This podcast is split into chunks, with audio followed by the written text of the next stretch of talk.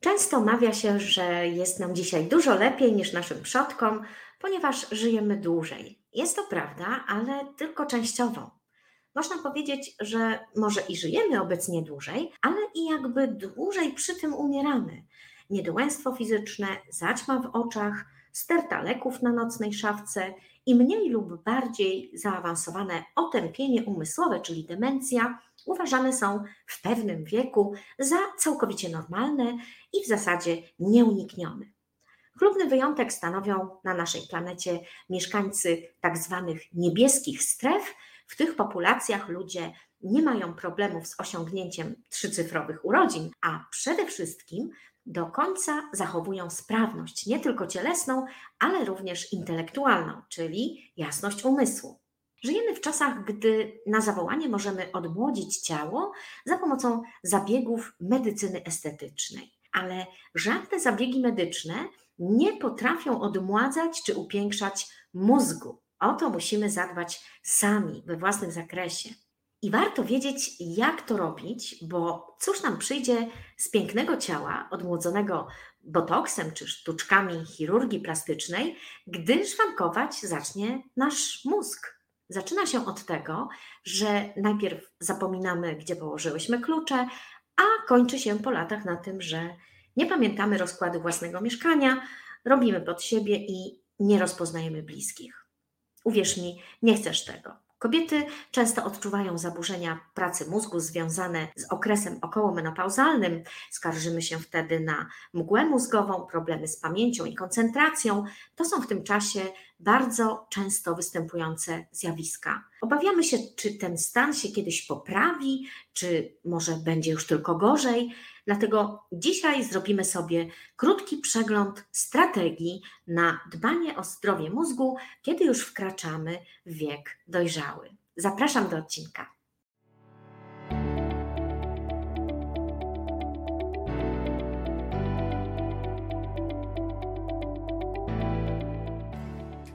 Cześć, słuchasz podcastu Okiem Naturopaty. Nazywam się Marlena Bandari Wspieram kobiety w osiąganiu pełni zdrowia, dobrostanu i witalności, aby mogły doświadczać życia opartego na jedności ciała, umysłu i ducha. Pokażę Ci, jak możesz pomóc sobie i swoim bliskim, wykorzystując wszystko to, co oferuje nam natura, by odzyskać więcej witalności, spokoju umysłu i pogody ducha. Jeśli poszukujesz inspiracji, porad i motywacji, aby podróż do pełni dobrostanu oddać w ręce natury, zapraszam do podcastu Okiem Naturopaty.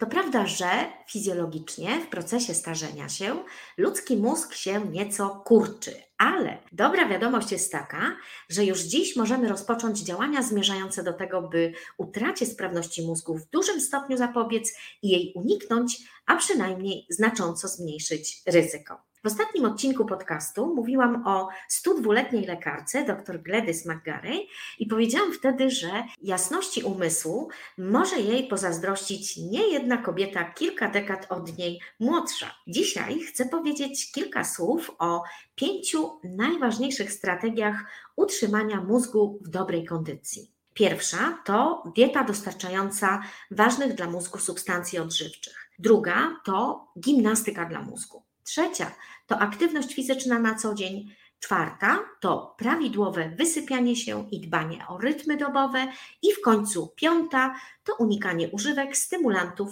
i niepotrzebnych leków. Zacznijmy od nawyków żywieniowych. Tutaj obowiązuje zasada, że wszystko to, co jest dobre dla naszego serca, jest dobre także dla naszego mózgu. Istnieje wiele różnych rodzajów demencji, ale najczęstszą jest choroba Alzheimera i demencja naczyniowa. Przy czym kobiety chorują częściej niż mężczyźni. Ma na to wpływ fakt, że żyjemy dłużej od mężczyzn, mają wpływ także zmiany hormonalne zachodzące w naszym organizmie w okresie menopauzy i już po niej, ale także niebagatelne znaczenie mają czynniki stylu życia. Celu zachowania jasności umysłu przydadzą się więc te same zasady żywienia, które stosujemy, by utrzymać dobrą kondycję pozostałych części ciała. Dieta z dużą ilością warzyw i owoców, bazująca na produktach całościowych, nieprzetworzonych, gęstych odżywczo. Jak donoszą badacze, szczególnie problematyczny może stać się nadmiar metali.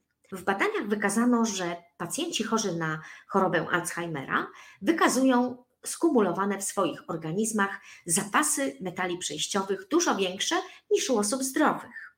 Te metale to nie tylko toksyczne metale ciężkie jak rtęć czy ołów, ale także żelazo, miedź i cynk, czyli pierwiastki będące mikroelementami niezbędnymi nam dla zdrowia. Jednak za dużo dobrej rzeczy też może być szkodliwe. W metale przejściowe bogate są szczególnie produkty odzwierzęce. I stosowana przez całe dekady dieta mało zbilansowana i mało urozmaicona, nadmiernie obfitująca w mięso, może więc stać się z czasem naszą zgubą z uwagi na nadmiar tych metali. To właśnie dlatego warto postawić na dietę, w której produkty odzwierzęce nie są jednym z głównych źródeł naszych kalorii, lecz stanowią niewielki dodatek smakowy w rozsądnych ilościach. Dokładnie tak, jak to ma miejsce w niebieskich strefach, gdzie ludzie dożywają sędziwego wieku w dobrej formie zarówno umysłowej, jak i fizycznej. Często dostaję pytania o żelazo. Otóż żelazo niechemowe, pochodzące z roślin, jest dla nas bezpieczniejsze, ponieważ nie ulega łatwemu kumulowaniu się w ustroju.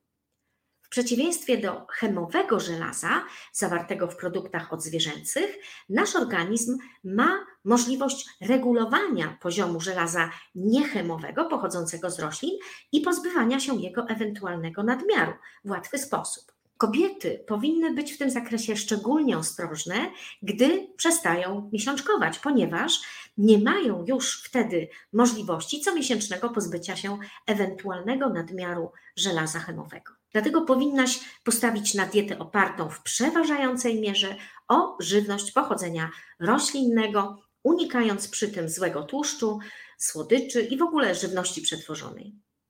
Kolejne dwie strategie na zachowanie zdrowego mózgu związane są z naszą aktywnością. Chodzi o aktywność zarówno intelektualną, jak i fizyczną. Aktywność dla mózgu jest tak samo ważna jak aktywność dla mięśni ciała. I tu nie chodzi o bierne oglądanie telewizji czy filmów na Netflixie, lecz o aktywną pracę naszego mózgu. Czytanie, pisanie, kolorowanie obrazków, robótki ręczne, rozwiązywanie quizów, szarad czy krzyżówek, planszówki, nauka języków obcych, nauka gry na instrumencie lub jakiejkolwiek innej nowej umiejętności majsterkowanie, uprawianie ogródka i mnóstwo innych czynności uruchamia naszą pamięć, naszą uwagę, naszą kreatywność czy wyobraźnię. Zadbajmy więc o to, by tego typu aktywności zagościły na stałe w naszym planie dnia, ponieważ jedynie stymulacja intelektualna pomaga tworzyć nowe połączenia w mózgu.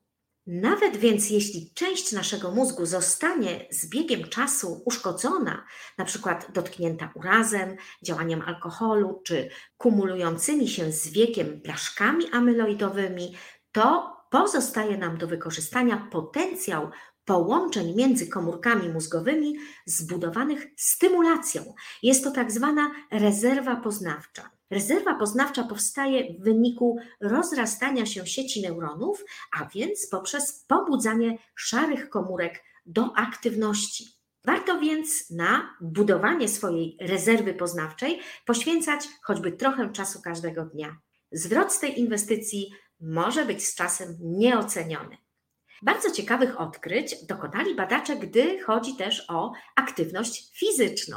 Gdy porównali mózgi pacjentów prowadzących do tej pory siedzący tryb życia, po zaledwie 6 miesiącach ćwiczeń aerobowych, to znaczy przyspieszających puls, to okazało się, że zaszły u nich bardzo korzystne zmiany, szczególnie w obszarze płata czołowego, istotnego dla pamięci i koncentracji. Przy czym ćwiczenia siłowe nie wykazały takich tendencji, ale tak czy siak są one ważne, żeby zachować zdrowe mięśnie i zdrowe kości. Natomiast dla zdrowia mózgu ćwiczenia aerobowe. Oczywiście nie musisz wcale biegać maratonów. Już nawet spacery z żwawym krokiem spowodowały, że kurczenie się hipokampu związane ze starzeniem się zaczęło się cofać, co wykazało badanie rezonansem magnetycznym. Uczestnicy badania zaczynali od 10 minut spaceru, dochodząc stopniowo do 40 minut, a to tylko spacer. I najlepiej jest iść na ten spacer po posiłku, co nam obniży poziom glukozy we krwi. Radzenie sobie z glukozą jest również ważne. Czasem nawet chorobę Alzheimera nazywa się cukrzycą typu trzeciego. Kolejną rzeczą niezbędną dla zachowania zdrowia mózgu jest wysypianie się i prawidłowe rytmy dobowe, czyli ilość snu, jakość snu i godziny, w jakich kładziemy się spać i wstajemy, są tym, na co musimy zwracać szczególną uwagę. Faktem jest, że z jakością snu w okresie okołomenopauzalnym jest bardzo różnie. Skoki kortyzolu potrafią nas wybudzić w środku nocy i ciężko jest z powrotem zasnąć. Pamiętajmy, że produkcja białka amyloidowego ma swój rytm dobowy. Amyloid spada, gdy zasypiasz, a rośnie, kiedy nie śpisz. W czasie snu mózg oczyszcza się z nadmiaru tego nieprawidłowego białka. I to jest bardzo dobra wiadomość. Oznacza bowiem, że to nie amyloid ma kontrolę nad nami, lecz to my mamy do dyspozycji dodatkowe narzędzie kontroli nad amyloidem, nasz sen i wypoczynek. Z badań opinii publicznej w Polsce wynika, że połowa Polaków śpi krócej niż 6 godzin, przynajmniej raz w tygodniu, a dla 9% badanych jest to regułą. Czy można się więc dziwić, że statystyki chorób otępiennych będą rosły w najbliższych czasach galopująco? Ocenia się, że do 2050 roku liczba chorych ma się potroić. A więc wysypiajmy się, a nawet jeśli mamy taką potrzebę i możliwość, ucinajmy sobie w ciągu dnia krótkie drzemki, wzorem stulatków z krajów śródziemnomorskich. To się na dłuższą metę zawsze nam opłaci. Ostatnia, ale wcale nie najmniej ważna rzecz, jaką możemy zrobić dla naszego mózgu, to unikanie wszelkich używek, stymulantów i niepotrzebnych leków. Najbardziej popularną używką jest kofeina. Żyjemy, można powiedzieć, w cywilizacji kofeinowej. Wiele osób czerpie energię z kofeiny, zamiast polegać na swoich zdrowych mitochondriach, produkujących energię. Mitochondria komórkowe, czyli nasze fabryczki energii, obecne są w każdej komórce z wyjątkiem czerwonych krwinek, a im bardziej wymagający energetycznie organ, tym więcej zawiera mitochondriów. I do takich wymagających energetycznie organów należą oprócz naszych mięśni także serce i mózg właśnie. I nasz mózg nie potrzebuje kofeiny, on potrzebuje mieć zdrowe, prawidłowo funkcjonujące i odżywione mitochondria. Ludzie przy tym mają bardzo różny metabolizm kofeiny. Mało kto sobie zdaje sprawę z tego, że kawa wypita rano może pozostać w ustroju aż do wieczora. Okres półtrwania kofeiny wynosi 6 godzin. I to oznacza, że jedna czwarta kofeiny z kawy wypitej o 8 rano wciąż znajduje się w naszym krwiobiegu o godzinie 20. Nie mówiąc o tym, że kofeina uzależnia. Podobnie jak kofeina, także alkohol jest substancją uzależniającą i ma negatywny wpływ na ludzki mózg, jeśli jest spożywany w zbyt dużej ilości. Mówi się nawet o osobach pijących nałogowo, że mają rozmiękczony mózg, co jest takim obiegowym określeniem na zmiany, jakie zachodzą w mózgu osoby uzależnionej. Toksemia nie tylko wymazuje pamięć, lecz długofalowo po prostu niszczy komórki mózgowe. Jeśli chodzi o używanie leków, to wiele z nich ma wpływ również na pracę mózgu. Leki są dobrodziejstwem i jednocześnie przekleństwem, ponieważ mogą, owszem, często ratować życie, ale jeszcze częściej są zwyczajnie nadużywane. My niestety żyjemy w czasach magicznej pigułki na wszystko, a jej urok jest zniewalający. Ślepa wiara w leki po prostu zastąpiła zdrowy rozsądek. Na pogorszenie się czynności mózgu i na naszą jasność umysłu wpłynąć mogą między innymi statyny, czyli leki antycholesterolowe, leki na nadciśnienie, leki psychiatryczne, tabletki antykoncepcyjne, niektóre antybiotyki, sterydy, leki przeciwbólowe, także te bez recepty, leki antyhistaminowe, czyli te na alergię, leki blokujące kwasy żołądkowe, czy w końcu oczywiście leki stosowane w ramach chemioterapii. Podsumowując, miejmy na uwadze pięć czynników stylu życia, gdy chcemy zadbać o zdrowe funkcjonowanie naszego mózgu. Nawyki żywieniowe, aktywność intelektualna na równi z aktywnością fizyczną, dbałość o sen i rytmy dobowe oraz rezygnacja z używek, stymulantów i nadmiernej medykalizacji, czyli stosowania niepotrzebnych leków czy procedur medycznych. Nie możemy powstrzymać przemijania czasu i jego efektów, ale możemy zawsze zrobić wiele, aby zachować wigor i jasność umysłu do końca życia. Spędzenie ostatnich lat życia jako osoby przykute do łóżka czy wózka inwalidzkiego, pozbawione pamięci i uzależnione od innych, to nie jest normalny sposób starzenia się. Normalne jest być zdrowym i sprawnym psychofizycznie do końca swoich dni, czerpiąc radość po prostu z tego, że jesteśmy. I tego właśnie życzę wszystkim moim słuchaczkom. A ponieważ w tym miesiącu przypada Światowy Dzień Mózgu, to planuję jeszcze w tym miesiącu zorganizować dla Was warsztaty związane właśnie z tym tematem.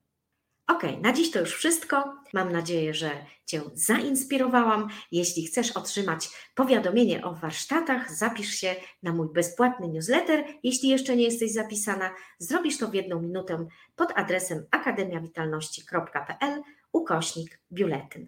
Subskrybenci newslettera dostają ode mnie powiadomienia o wszelkich wydarzeniach w pierwszej kolejności.